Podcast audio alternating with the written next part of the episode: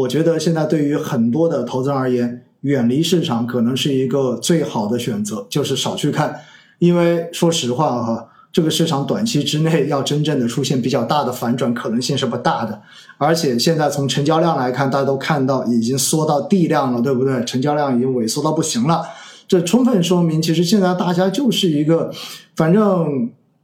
觉得它还会跌的人有，但是呢也不多。但是呢，觉得它会涨的人，现在想买的人也不多。所以整个市场的成交可以说是极度萎缩的一个状态。那么一般来说呢，就是地量见地价，对吧？那在从这一个指标上面来说，也许市场现在真的就是已经见底了。但是至少从上次我所讲到的一样，目前就是一个情绪特别差的市场。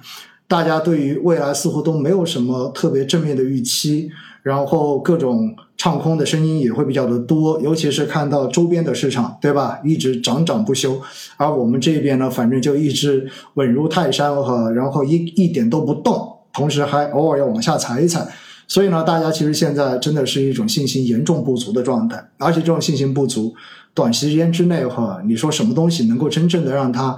瞬间的扭转过来，似乎可能性也不是很大，因此呢，我真的建议大家哈，就梳理一下自己的心情，然后真正的先看一看自己所持有的这些东西，对吧？然后自己所买的这些东西，你是否对它真的还有底层的信心在？这也是上一期直播我反复强调的，因为只有你对它有底层的信心，你才有可能熬得下去，否则大概率你会在更低的位置，然后把它给处理掉。这是更加让人心痛的一件事情哈，呃，说到底，其实每个人最终的这个投资能否赚到钱，呃，取决于自己的选择，也取决于自己的心态。但是自己的心态往往又来源于自己所选择的东西，跟自己的这个认知，跟自己的这种呃信心哈是否是匹配的。而且更重要的还有一块呢，大家也也也感受出来了，就是仓位的这一个合适与否。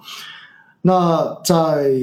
过去的这些天，我看到最难受的这种评论哈，就是说老师我已经满仓了，现在我已经完全没有钱可以再投进去了，那我是不是只能选择躺平？那么这种其实还好了，还有一些说不但是所有的钱都已经投进去了，而且还急着要用钱，所以不得不现在在市场中间选择要割掉哪些，然后去把这些钱拿出来用。实际上呢，大家会发现哈，可能相对于产品的选择来说，仓位的选择。仓位的控制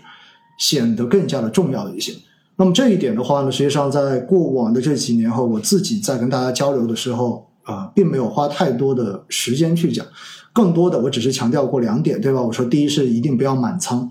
然后第二的话呢，就是在补仓的过程中间一定不能够佛系补仓，就是想补就补，一定要有节奏。然后有纪律的去控制自己补仓的节奏，不要轻易的把自己手中的子弹全部都补进去了。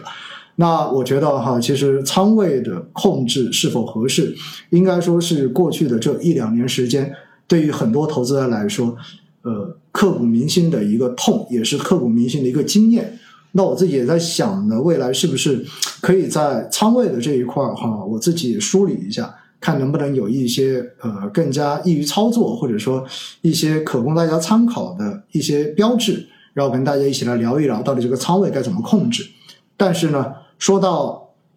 现在哈，说这些都是假的，对吗？说到现在，说实话，满仓的也已经满仓了，没有满仓的呢，我会劝你尽量的控制这个节奏，因为从目前来看哈，市场短期之内，刚刚我已经反复强调过了，短期之内要走出非常漂亮的反转行情，除非有。完全超市场预期的这种事件发生，就是好消息出现，可能才会有。否则呢，可能大家仍然是处在一个不断的去磨、不断的去熬的这个阶段。这个阶段有可能长，有可能短。但是呢，从去年到现在来看，哈，这个时间已经相当的长了。因为从去年的八月份，大家应该记得，八月份当时有一个底，然后十月份，对吧？十月二十三、二十二号的时候有一个底，因为当时刚好是做眼睛的手术，我记得很清楚。而且八月份跟十月份两波，实际上我都手动有补仓的，对吧？一次是补的创业板，一次是补了创业板跟科创五零。那到现在为止呢，现在的这个点位比当时的这两个位置会要更低一些，也就意味着，实际上从整个市场是否已经处在底部这个标志来看的话，从去年的八月到现在，一直都处在一个在底部反复震荡的一个状态。那怎么去评价这个底部？哈，有很多人说哇，你就是胡说八道，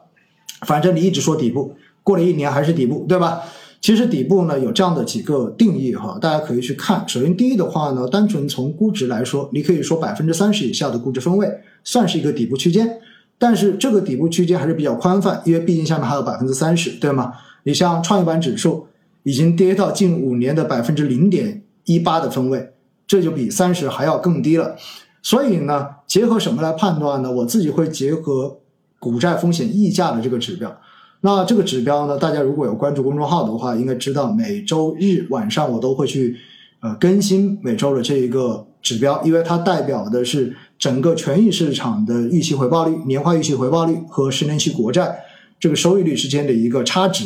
那这个差值就意味着现在的权益类资产、股票资产相比债券到底有多少的超额收益。所以呢，这个超额收益越高，代表着股票资产的估值越低，然后它的配置价值越高。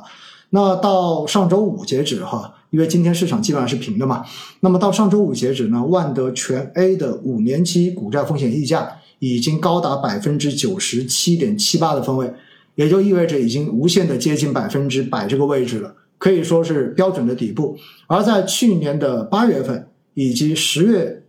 底的那两次底部呢，万德全 A 的这个股债风险溢价也达到了百分之九十这样的一个位置。所以呢，我自己会把这个指标到百分之九十哈，当成是一个到底部的判断标准。那么这个标准对不对？那当然这也是历史的经验，对吧？历史的数据来告诉我，那么这个数据一般它还是比较准的。但是我们也看到哈，当时到了百分之九十，但现在却到了百分之九十七，接近百分之九十八。所以你会发现，九十到一百这个过程中间，仍然还是有十的这一个位置，市场。因为各种各样的原因发酵，因为经济的不达预期，因为市场情绪的这一种低迷，因为外围或者内部的各种原因，然后最终造成了市场突破了过往周期的这种概念，或者说突破了过往的这些年大数据能够告诉我们的这一种反映出来的这样的一个周期的长度之后，你就会觉得哇，这个时候是不是要破防了？其实对于我自己来讲哈，我倒没有破防。因为我觉得反正你跌嘛，跌了的话，那我就加就好了。因为反正这个时候肯定是便宜的时候，对不对？但是要加就有一个前提，你到底手中还有没有钱可以加？你现在手中的仓位是不是还值得加？你现在手中的仓位，你自己心里的承受力还允不允许自己加？其实你会发现，这就是底部对于不同的人来说，它可能意味着不同的心态。你如果现在仓位，并不算是一个特别高的状态。如果你的心理承受力跟你的仓位其实现在还是一个匹配的状态，并且你对于市场、对于你所持有的这个资产的底层信心依然是有的这样的一种状态，那么在市场不断磨底的过程中间，你肯定就会觉得这是更多的机会，对吧？你会觉得这是一个把我的持仓成本继续往下拉低的机会，但是。针对更多的其他的人来讲的话，他会觉得哇，完全受不了！为什么市场跌了有两年多三年了？为什么居然还在跌？而且二零二四年开年之后，居然还在屡创新低，对吧？而且我们看到，就基本上没有看到怎么涨过，都难得看到它红一天，是不是市场要跌没了？是不是我们的创业板指数会跟港股的创业板指数一样，最后就跌到没有了？所以这个时候我应该怎么办？我是不是应该把它卖掉？我是不是应该找人为这个事情来负责？我来看看是不是有人在这个过程中间有骗我的钱？你会发现，就各种各样的声音哈，都会变得更多，都会